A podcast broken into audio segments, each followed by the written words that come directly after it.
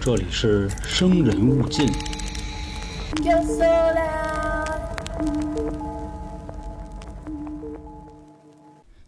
Hello，大家好，这里是由春点为您带来的《生人勿近》，我是黄黄，我是老航，灵异十八啊，又跟大家见面了，还是假的，有改编的。我相信前两期啊，十六、十七大家听的应该挺来脉的，因为涉及的主题啊跟之前有点不太一样，所以没听的朋友赶紧记得回头再听一听，复习复习。我觉得今天的故事啊，也有它的特点。那首先我先来了。第一个故事呢，来自我们六群，他现在的名儿啊叫黑凤梨，他之前投稿那名儿啊，我还是读不太明白，叫 T I N 点 T 天 T，不知道能不能这么说啊。他是位空姐儿，呃，是理解在六群还是挺挺挺有面儿的，，对对，非常有面儿的。为什么说今天有特点啊？今天可以说是行业里的真人真事儿。哎呀呸，我这话不能这么说，是吧？很容易又被那敏感了啊。嗯行业里的故事吧，他呀给我分享了两个故事，虽然不是他的，但是在他们航空公司里被流传的是非常之广，嗯大家也是口耳相传。哎，那咱们就先说第一个。嗯，只给之前啊，还是那话啊，我们在三角铁的时候啊，请过一期空姐儿嘉宾，不过她是我们一群的空姐儿，这次投稿是六群的，然后他们两个也都隶属于不同的这个航空公司。其实，在三角铁那张专辑里啊，节目里涉及到了一个岗位——空保、空警地保，啊啊，对，就是可以说是飞机上的安全人员，但又不太像警察的类似这么一个岗位。这第一个故事就跟他有关系，说这位空警啊，也是一老空警了，飞了很多很多年，将近快有二十年的飞龄了啊。当然我们不知道这人家是不是叫飞龄啊。有一年呢，他飞一个国际航班去洛杉矶，到了之后呢，就找了一个可能招待所吧，就住下了。嗯啊，当天晚上出了这么一件事儿，他们是标间儿，等于有两张床，他另一位搭档啊已经打算睡了，而他呢侧卧着，就在床上玩手机哎的，开玩手机啊，刷刷抖音啊什么的。结果正在他玩着玩的时候啊，他就发现他这个床啊就开始毫无频率的抖，上下咚咚，就感觉好像上面有个小孩在那蹦呢，就这么一感觉。他说怎么回事啊？就开始就别扭，但是他发现啊，怎么也转不过这身儿来，他就叫唤了：“哎，给我看一眼，看一眼，怎么回事？”那边那同事呢，也并没有给他回应。这个时候他的心情大概是不是以为自己瘫了呢，还是怎么哎，着？对，有可动不了能，因为毕竟人家是吧，不能说人家是这种抓坏人的，其实也可以这么理解啊，就是人家肯定算是无神论者了，可能不怎么信这些，他就是觉得哟，是不是哪儿出什么事儿了，怎么怎么着的，或者是地震了，但是他又觉得自己怎么挪不过身儿啊，嗯，动不了。当然了，也没想过什么鬼压床，毕竟他醒着呢，他也看东西呢，也没多琢磨，这事儿都过去了。后来又飞到国内继续也是工作，结果没过多久啊，他得了一种病，这病叫腮腺炎，这病可太逗了。为什么这么说啊？可能现在九五后啊，或者零零后的小孩啊，甚至一零后的，对咱听众里还真有一位一零后，他们都不知道这病是什么。可能咱们这岁数都知道，号称小孩的病嘛，什么猩红热、水痘、百日咳、嗯，腮腺炎，这就是其中一个。就是说白了，这种病啊，只有小孩才会得，而且是是那种很小的小孩。腮腺炎大概什么样啊？就是其中有一边的腮帮子肿起来了，你感觉啊，一边可能是鸭蛋脸，然后另一边就是国字脸。大哥，刚才咱们前面说了，飞了二十来年了，假设他十八岁工作，今年也将近快四十了，嗯，四十岁的人得腮腺炎腺炎了啊。啊，听着都新鲜。当时医生也琢磨说：“哎，你这这这就干瘪，说你怎么能得这病呢？说你干嘛了呀？说你挺大一人儿。”这个空警就说：“说是不是我最近老熬夜啊，打游戏，抵抗力不太行，就串上了。那不是，关键是对小孩儿的病 是啊，可说呢，那怎么能得这个呢？觉得还是不对，说太奇怪了这个事儿。后来又每每想到啊，其实空姐儿嘛，总会有一些这个住酒店的经历，大家相对来说也会迷信这些东西，嗯所以有人就说了，说你不行，你看看去吧，可能真有点事儿，找那个大师哎，找找什么大师啊、风水先生啊，给点一点吧。后来啊，这就找了。其实本身人家还是那话，人家可能确实不怎么信。大师一看就乐了，说：“嗨，你这没事儿，就就招一小鬼儿，你这能有多大事儿啊？小鬼儿，啊，就就是一小孩儿的小鬼儿，啊他直接就说了，你是在国外碰见的，是不是？说是，说我在国外酒店啊，然后那大师就直接给他说了，是是不是床上蹦的，是一淘气鬼儿，没事儿，嚯家伙，就全点出来。这大师这道行行啊，可能看人是一个黄头发的小孩儿，或者是一黑的，你知道吧？有可能，洛杉矶的嘛，湖人的，说没事儿，踏踏实实的啊。后来呢，说给他看看手相，结果发现这哥们儿呢，哎，有点不一样。他的掌纹啊叫断掌，这什么叫断掌啊？我特意查了一下，这一个人的手里呢，这不有所谓三条线儿吗？嗯，事业线、爱情线、智慧线，这三条线的起点能相交在一起，这人就是断掌。其实大家现在可以打开自己的左手或者是右手去看看啊，很少有这样的人，基本上是两条线重合重叠在一起，对，他三条能三条在一块儿，对，这是一种。还有一种说法，这三条线的起点啊是垂直竖下来的，并且在这条竖线上再画一条垂直的线，就是大家可以理解为是一个 T 字。这个 T 字可以直接截过这长的一半儿，或者是截过这两条线的一半儿不是大哥，谁手这么长啊？啊。是这个，大家可以垂直着长，大家可以去看看百度百科上啊，确实是有相关的解释，说这样的人呢，确实可能是有点这个天选呀，或者哎会碰见点这乱七八糟的东西，所以得注意注意。这就是他们航空公司流传的第一个故事，嗯，这是世人皆知啊，不过多的介绍人家是哪一家了啊，反正人家肯定是空姐儿。第二个流传的故事呢，是说呢，当年啊，他们有一次发生空难，是说他们公司发生空难啊，嗯这个飞机的残骸就锁在了一个仓库里，就捡吧捡吧都捡回来了。都给拉回来了。哎，，对，给拉回来了。这大家都知道，比如说检测检测什么所谓的什么那个黑匣子是吧？关键是我以为就给黑匣子拿回来，没，有，他那整个儿哎，都给拿回来了，都给可能是拖到时候回来了拿簸箕啊对对，可能是为了警惕大家吧，相关相关的。说他们那会儿呢会做一项回收工作，可能比如说飞机上还能用的一些安全带扣啊，或者一些其他的相关的东西吧，都会给回收回来就。丧气不丧气？你就说这，，哎，你说太对了，啊就是跟这有关系，就可能是就比方说飞机它掉地下，它不炸吗？嗯，是？吧？然后有一坤包 操，给捡回来了，哎家伙，然后这坤包它肯定是死人东西嘛，这登记录的是吧？啊，对，你想空难了能啊对，活吗？他们当时啊是几个男生，啊，这种事儿最好还是让男的去，对吧？嗯阳气比较重嘛。回到宿舍之后呢，他们就把这东西啊放在桌子上了，也没多琢磨。结果当天晚上的时候呢，其中有一位参与这项工作的人啊，听见有人敲门，他说谁呀、一开门是一女的，男生宿舍啊，嗯，按理说不该有女的。是这女的给了他一东西，一串钥匙，就走了。什么都没说，哎，这哥们儿一看这钥匙，当时愣了，说：“这他妈不我前两天丢的那个吗？我操的嘞！这女的给捡着给他拿，还给他送回来了。他搁哪儿丢的那他没说，啊？应该不是在那个仓库里，因为他刚从仓库里回来嘛。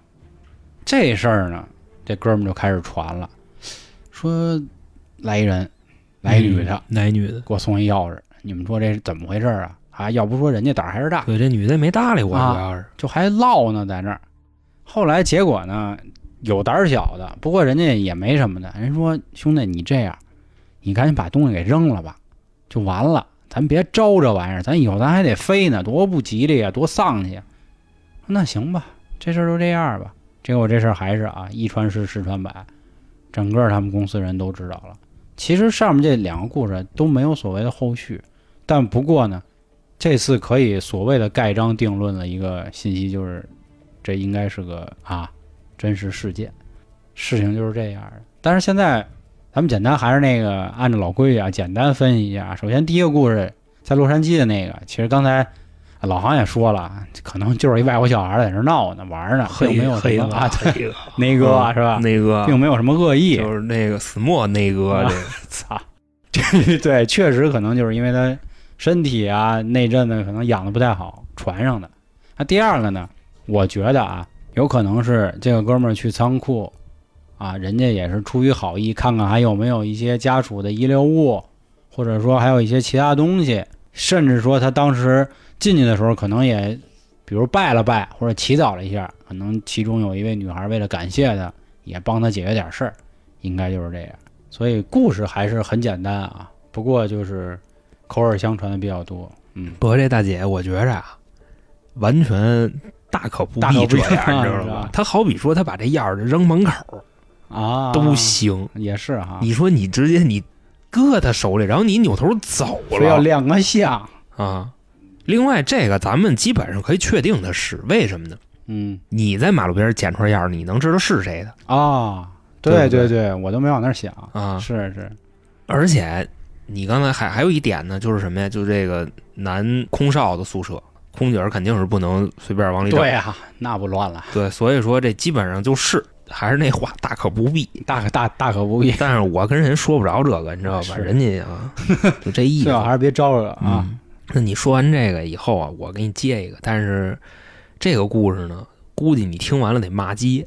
我操，这个是跟伤害动物有关系，得这个事儿那就对不起了。啊。行，那就没事儿，反正这不是咱们听众的事儿，这听众他们家邻居的事儿。哦这位听众呢是咱们的老朋友啊，嚯二群的智商啊，爱丽丝，爱丽丝对这个小姐姐，她呢基本上也都是这个三张专辑都听啊。这回啊，她分享的是一个邻居的故事。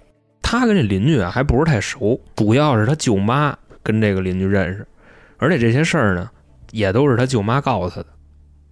说这邻居啊小时候家里头挺有钱的，差不多呢那会儿是九几年，人家就有汽车了嚯，啊。九几年啊，你想啊，一辆夏利得十多万。对，差不多吧。那会儿一平米可就千儿八的，而且爱丽丝是内蒙人，那你想那对吧？一辆车能换多少套这个宅，是不是？嗯反正差不多这么一水平。有一回啊，这邻居开车回家，那会儿的小区啊，基本上你没有几辆车，不像现在似的，你还得找停车位，对吧？那时候基本上都是大空地，逮哪儿就杵哪儿。就这邻居看见有一块地就倒进去了，结果是怎么着呢？倒车的时候啊，就感觉是压着了一个什么东西，下车瞅了一眼，压死一条狗，而且看这个狗的状态啊，肯定是没救了。是怎么呢？从这个腰上拦腰给压过去的，不是说压折一条腿啊什么的，是整个把这条狗给压瘪了，而且那个狗的肚子已经爆开了，嘴里边也往外喷血，等于说什么内脏器官啊已经全给压坏了。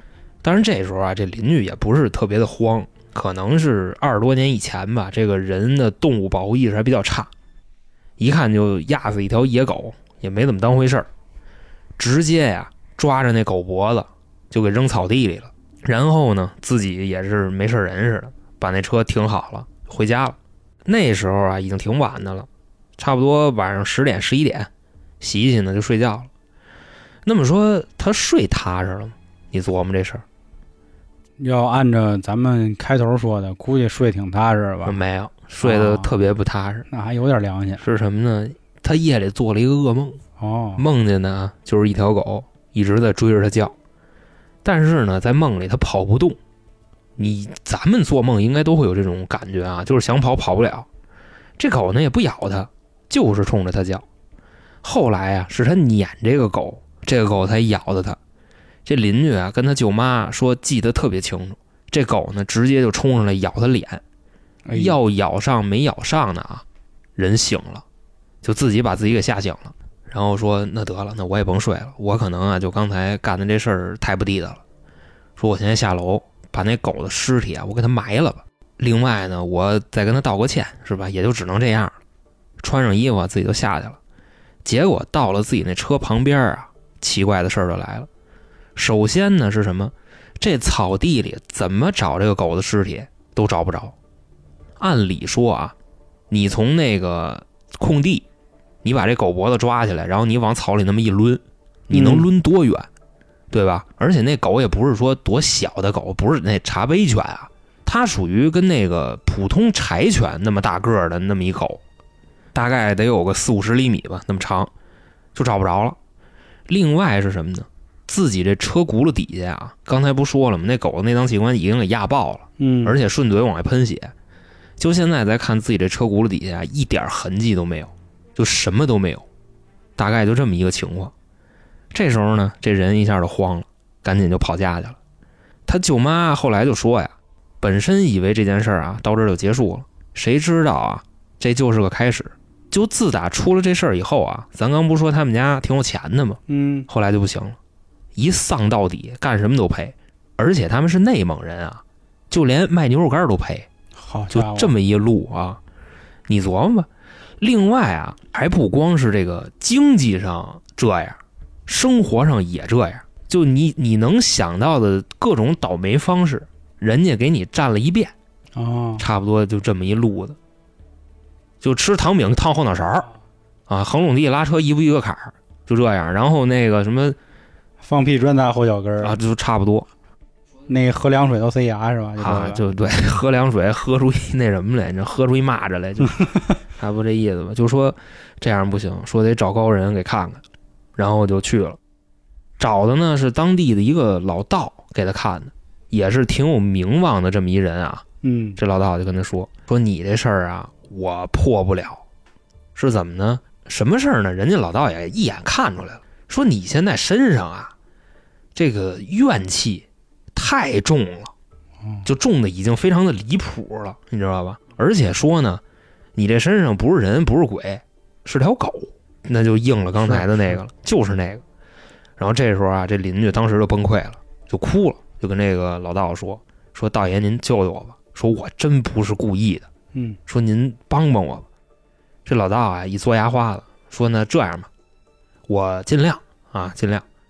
开始呢把这个身上的家伙事儿都拿出来了，就跟那儿托付，折腾了半天，最后啊给了他一张黄纸，说这玩意儿你随身带着，必要的时候啊能保你一命，而且以后啊你尽量不要出家门，能在家待着你就在家待着。啊，啊，行了，那就回去吧。反正也就是这么着啊，又对付着过了几个月，以至于这姐们后来出门啊都不敢走着出去，因为你开车，它好歹有一铁壳子，是有个罩儿是吧？，对，差不多这样。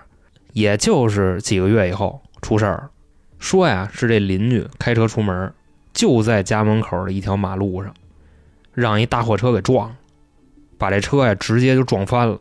哎呦，但当时呢，这个九几年啊，嗯没探头，啊啊，对吧对对，所以说呢，这个大货车司机直接逃逸了。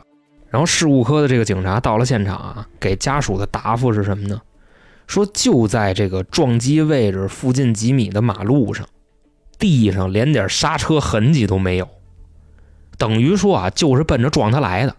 因为当时这个交通事故在他们那边已经定为谋杀了，但是谁要杀他不知道，就这么一个路子。因为如果说是这种正常的交通事故，你再把人撞死，你得踩刹车吧？对啊，你不能给满了油往他那儿冲吧？反正就这样，撞完人就跑了。那他这邻居呢，从此也就成了一植物人儿。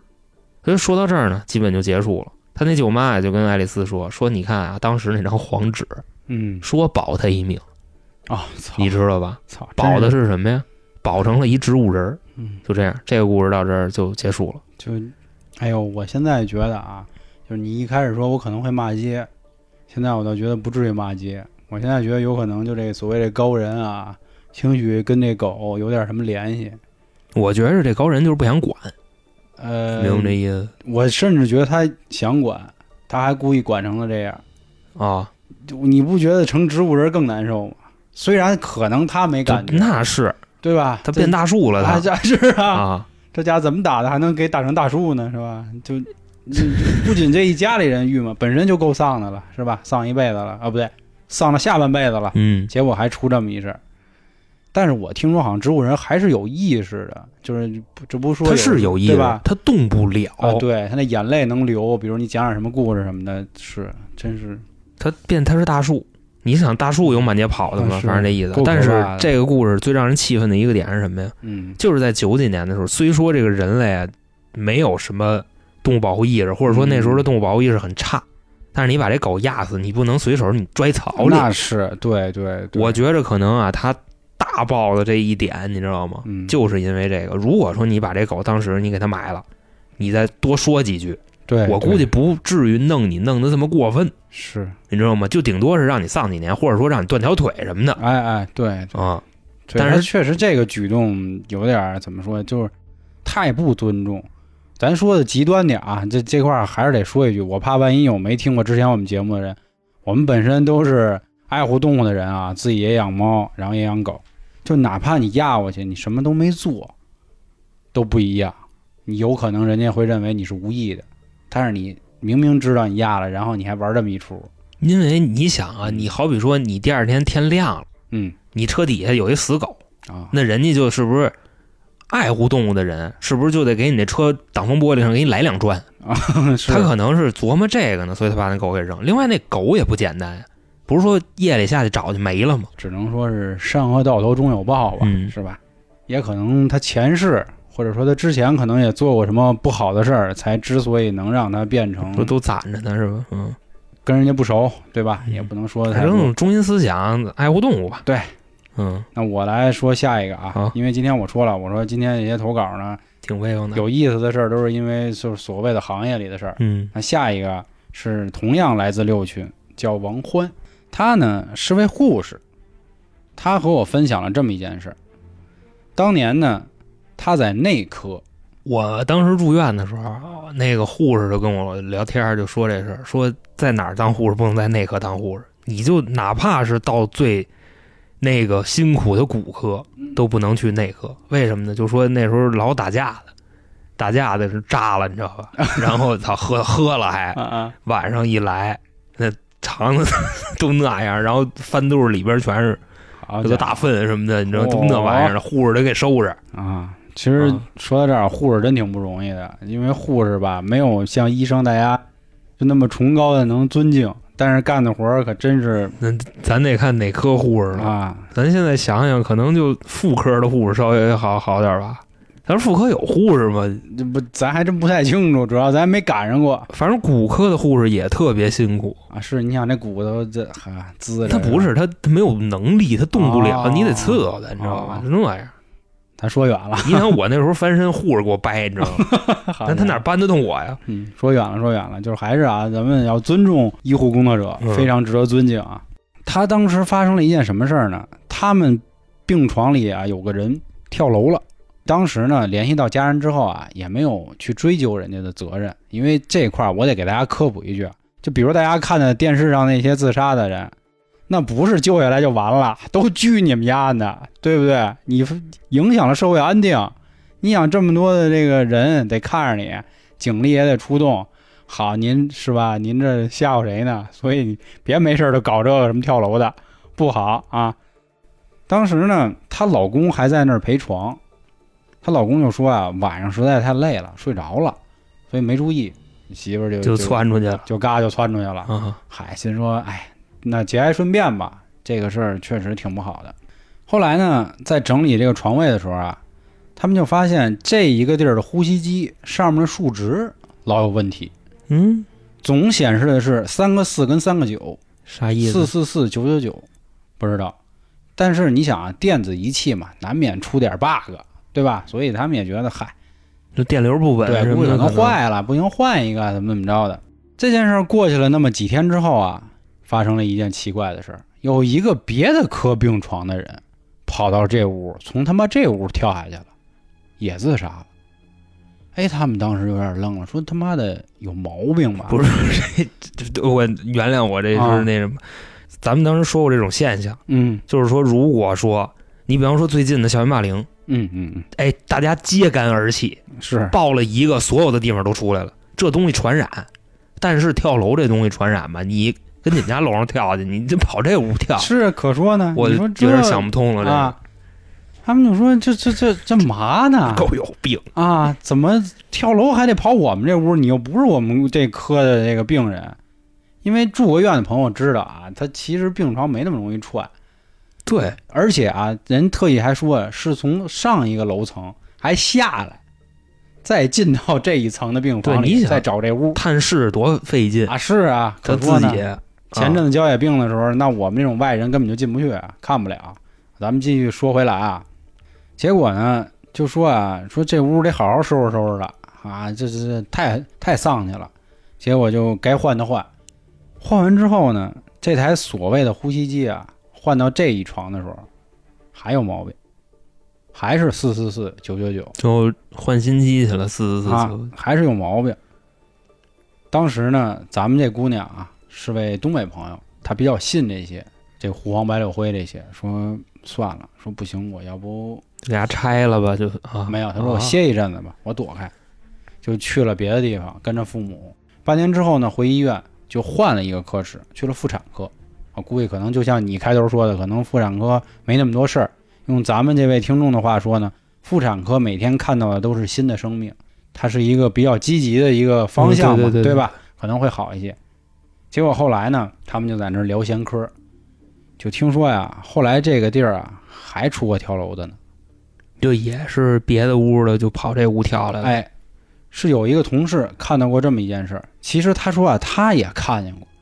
有一次呢，他在这个病床的楼道里溜达，他看到不远处呢有这么一人，就感觉他好像啊要下去，但是又没下去，妈下从哪儿下去？从楼梯上下去还是从窗窗户就要下去，但是没有多想嗯，说应该没事儿吧，可能人就是放放风儿，站窗台上发？就那意思没有，思，他只是伏在窗台那儿，并没有脚踩着。那就感觉他要下去嘛。就感觉就是他们有就是莫名一种感觉其妙的感觉嘛，对吧？可能是因为联系之前的事儿，结果听说后来这人还真下去了，还又是从那屋下去的。不是，那这屋里窗户是不是得做点什么措施啊 招人是吧不是，你要不给你给拿一那护栏什么封上，啊怎么着的？后来呢，就是大家就在那聊天嘛，就说怎么回事啊？到底发生什么事儿？后来一聊一聊一对，听说这三个人分别跳楼的人呢，首先都是三个女的，其次他们身上都有一共同点，就是老公全他妈出轨了，突然说清楚点，是出轨还是出柜出轨啊？出轨 了，就是啊，啊。后来他们反过来去联系，大家还记着吗？第一个老公说他半夜里睡着了，这个陪床的人很少能有在床上跟病人一起挤着的，基本啊上是趴在那儿的，对吧？坐个椅子，要么就是怎么着嗯。这人起来，打开窗户，还奔下跳，你他妈一点反应没有？你一点不知道？你得累成什么操样了？不是，那趴着也挺正常的吧？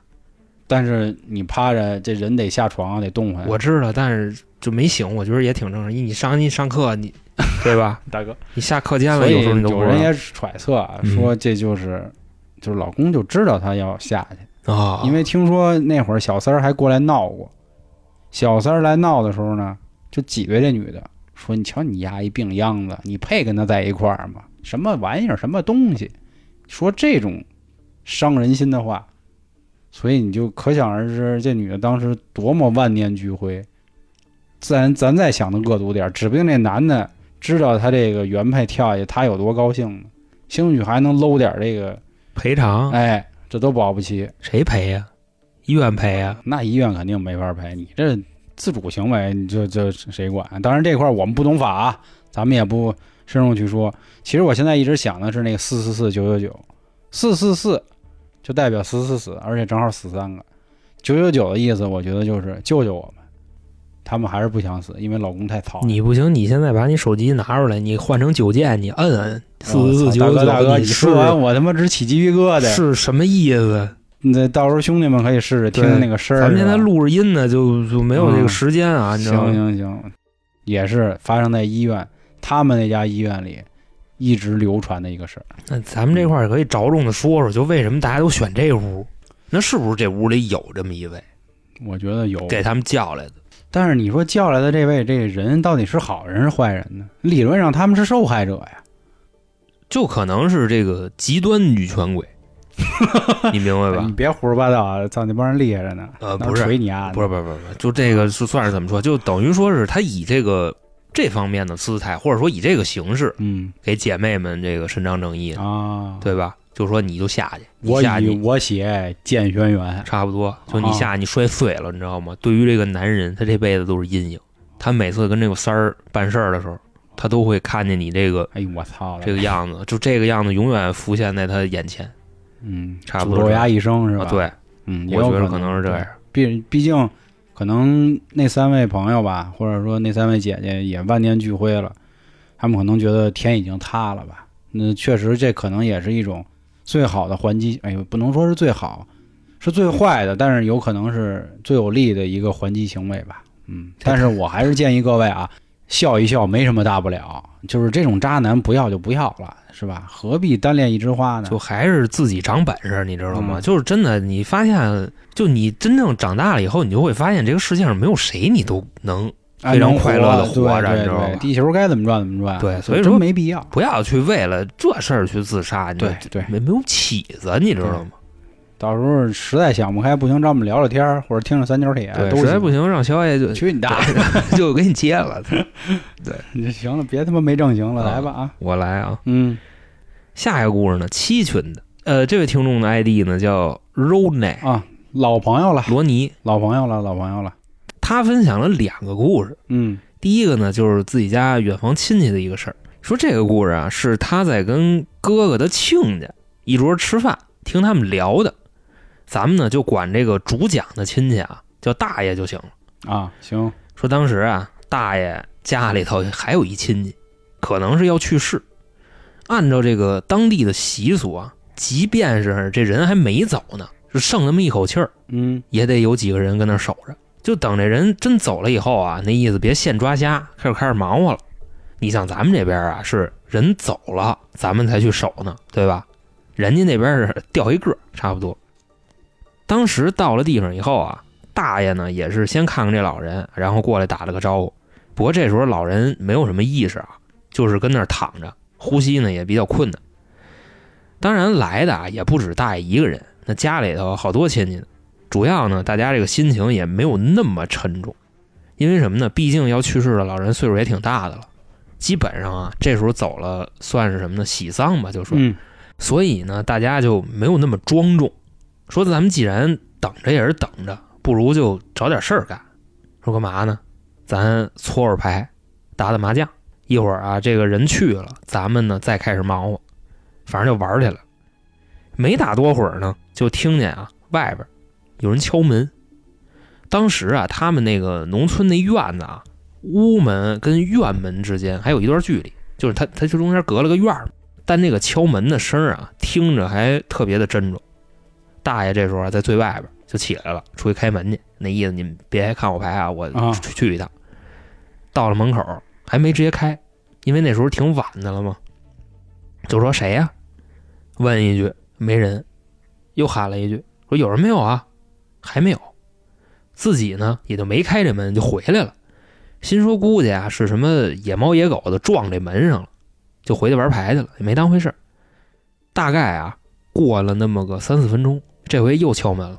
这回是咚咚咚咚咚咚咚，就该砸了。对，敲的比刚才使劲多了。而且啊人院外边那门不是咱们家里防盗门什么，人是那个大铁门，啊，就听的绝对百分之一万确定这有人踹呢。这时候这大爷啊，这脾气有点上来了，说我操，这有病吧？说我就非得看看是怎么回事。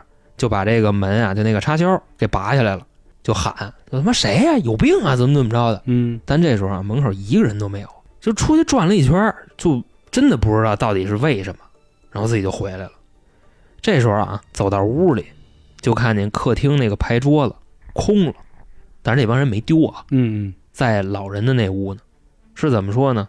老人这时候已经去了，已经最后一口气儿已经咽下去了。说当时大爷出去开门的时候啊，屋里头看着老人这个亲戚，就他们只有那么几个人在玩牌啊。嗯，这这老人边上肯定也有人，就这亲戚在大爷去开门的那一刻，他就说，老人已经去了，准备吧，那就啊，反正也就是因为这个，他这大爷就吓出一身冷汗来。这个故事呢，在这儿就结束。所以我觉得这个应该还是挺好理解的，就是什么呀，外边来人接嗯敲门啊，你不开，然后外边人急了，嗯，敲你这一开门，他们进来了，然后那个咽气了，对，然后对大爷吓坏了。嗯，毕竟还跟人出言不逊来着，你知道吧？差不多这意思。因为这个事儿，咱们在之前的节目里边也说过，确实会有这种来接的情况哎，，对是吧？但不知道为什么那铁门他们进不来。啊，按理说应该是畅通无阻，但你说他们进不来的原因会不会其实是人家就没想进，就是提醒一下就那意思，我们该进来了啊？对，啊。按理，说他们应该是畅通无阻。不过我倒觉着呀，这回可能是来接的人比较多。如果说是这辈子有点造化，来接你的就不是俩人，知道吧？就比方说，你要是就一缺德冒烟的，那来接你的可能就俩拿着锁给你锁走，或者说你当一辈子好人了，那来接你的可能就是一大轿子，或者就一个 G L 八什么的，就这个，明白这意思吧？所以说我估计可能是来的人比较多，嗯，差不多。另外，不是还有人说吗？就是家人在临走之前，旁边的亲戚有听见有铁链子声什么的，你知道吧？牛头马面啊，然后这个常拴着是吧？床上那亲戚就啊，别说我，别说，不是这事儿也有嘛？所以这个事儿啊，我觉得还是挺那什么的，就没什么可分析的，嗯差不多这样。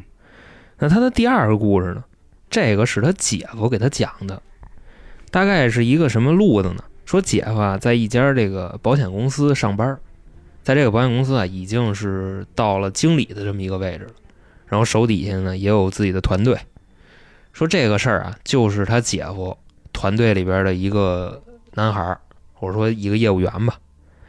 听他姐夫跟他说呀，这个男孩呢，属于那种什么呢？就娘们儿唧唧那种，娘娘们们对，就属于那种比较阴柔的啊，跟人说话也都是哎那个啊，先生您好啊，我们什么什么保险公司的，我们这很高很高兴为您服务啊，就这样，差不多。另外这哥们儿啊，就是穿搭这一块啊，也是比较有个性。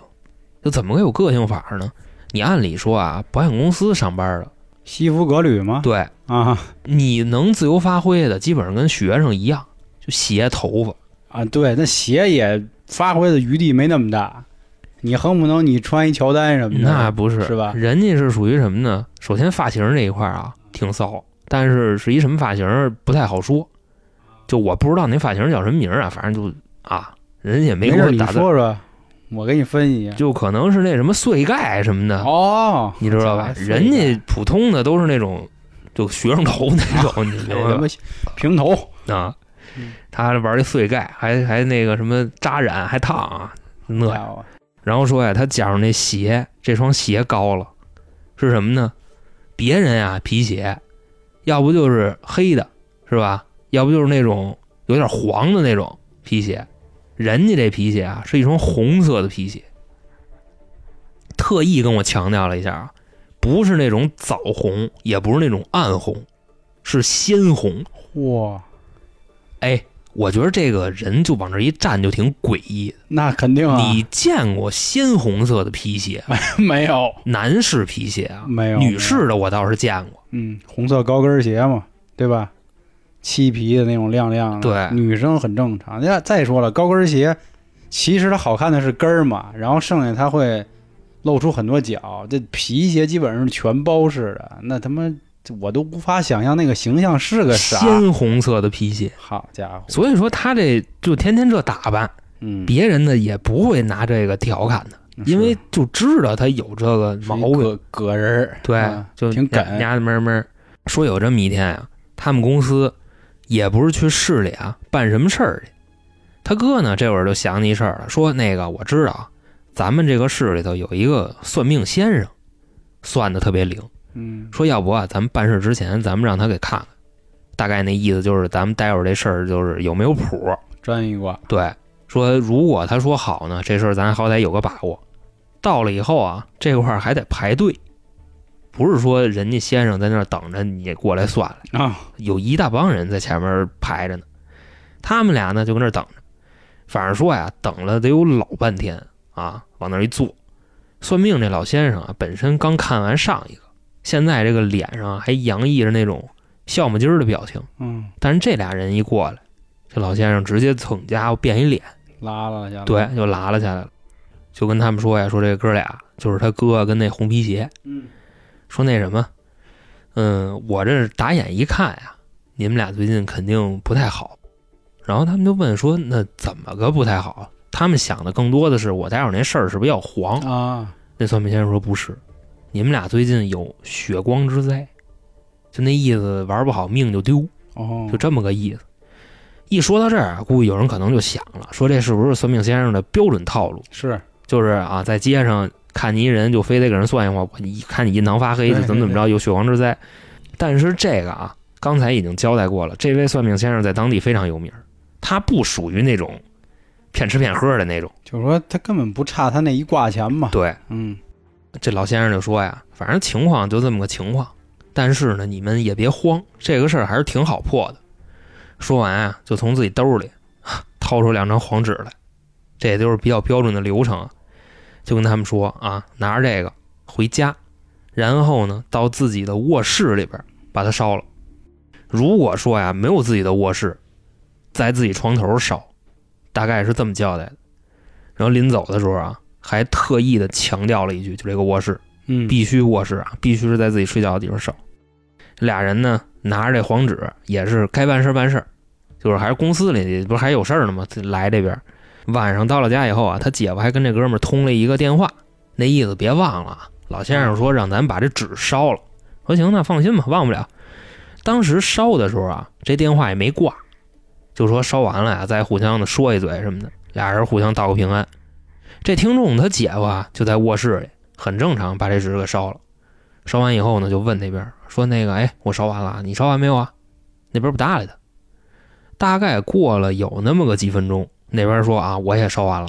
嗯”人家姐夫纳闷儿啊，说：“你为什么烧了这么半天呢？你们家没有打火机还是怎么着啊嗯？”说不是，说是什么呢？我现在啊跟我爹一间屋，但是呢，我爹这个病了。哦，另外呢，他看我拿出这东西来啊，他说你干嘛？然后我说今天就那事儿呗。他说你别跟我整这个，不吉利。反正啊，他当时也没拗过他爸，就这皮鞋哥啊，拿着这张纸出去到楼道里给烧了，哎呦，你知道吗？嗯然后他姐夫也是你这反应，但是人没说别的，你毕竟是吧？这个烧都烧了，是你再说那，有的没的，其实也挺没劲的。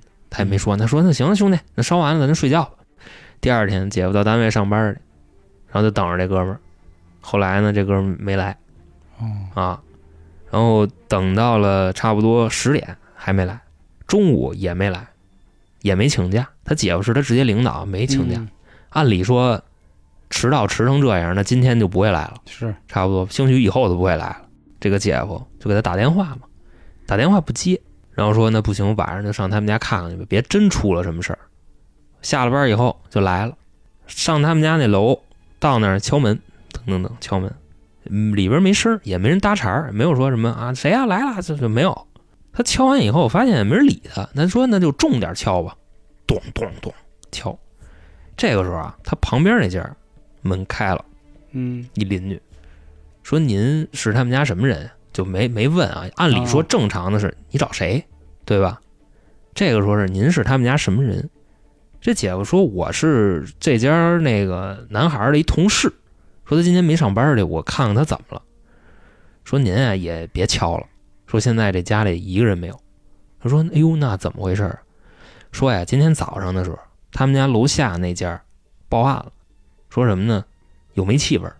哦，然后这个找找找找半天是他们家，就算是什么急救车，给他们一家三口全拉走了，就是老头老太太还有他，全拉走了。说当时出这门的时候，我们都看见了，拿黄袋子给装走的，那意思应该是人已经没了。这姐夫呢就跟这邻居说，就说啊行，就谢谢您，给您添麻烦，那我先走了。说到这儿，这个故事就这么结束了。就刚才那里有句话是一个怎么说呀，挺标准的一句话，就是您是这家什么人？就基本上说这种话，这家里绝对是出点儿那白事儿。绝对是也对也不一定是白事儿吧，就是反正肯定不是什么好事儿。肯定不是好事儿。因为之前我对门邻居出事儿的时候，也大概是这么说，所以我想到的是这儿。哎，不过这个事儿怎么说呀？我觉得就是命可能是该有这一劫，我只能这么想了。因为别的，毕竟人已经去了，再说点什么可能也不太好。这块儿啊，我刚才我有一个点我没说，但我是故意没说啊，因为我觉得这个事儿可能说出来可信度不高。是什么呢？这算命的先生说呀，说这个红皮鞋那哥们儿，他身上有一个红衣女鬼，哦，你明白这意思吧？说随时带他走。但是姐夫身上背着什么的不知道，反正说他们俩都有血光之灾。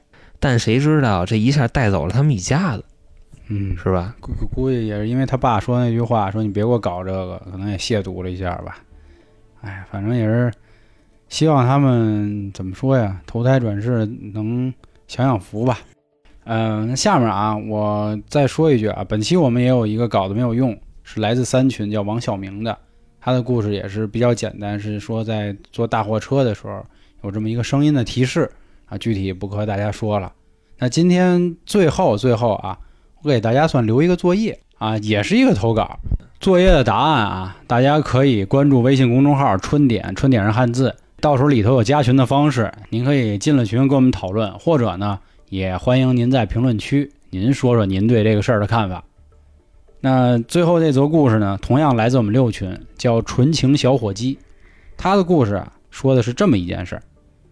他当年呢，因为上学啊去晚了，大学报到的时候，所以呢被分到了上一个年级住在一起。其实这个情况很正常啊，嗯因为我们之前也有过类似的同学是这样，你可能和别的班的人住在一起，或者是可能跟大二大三的人住一起，这是一个大学很正常的情况，因为毕竟。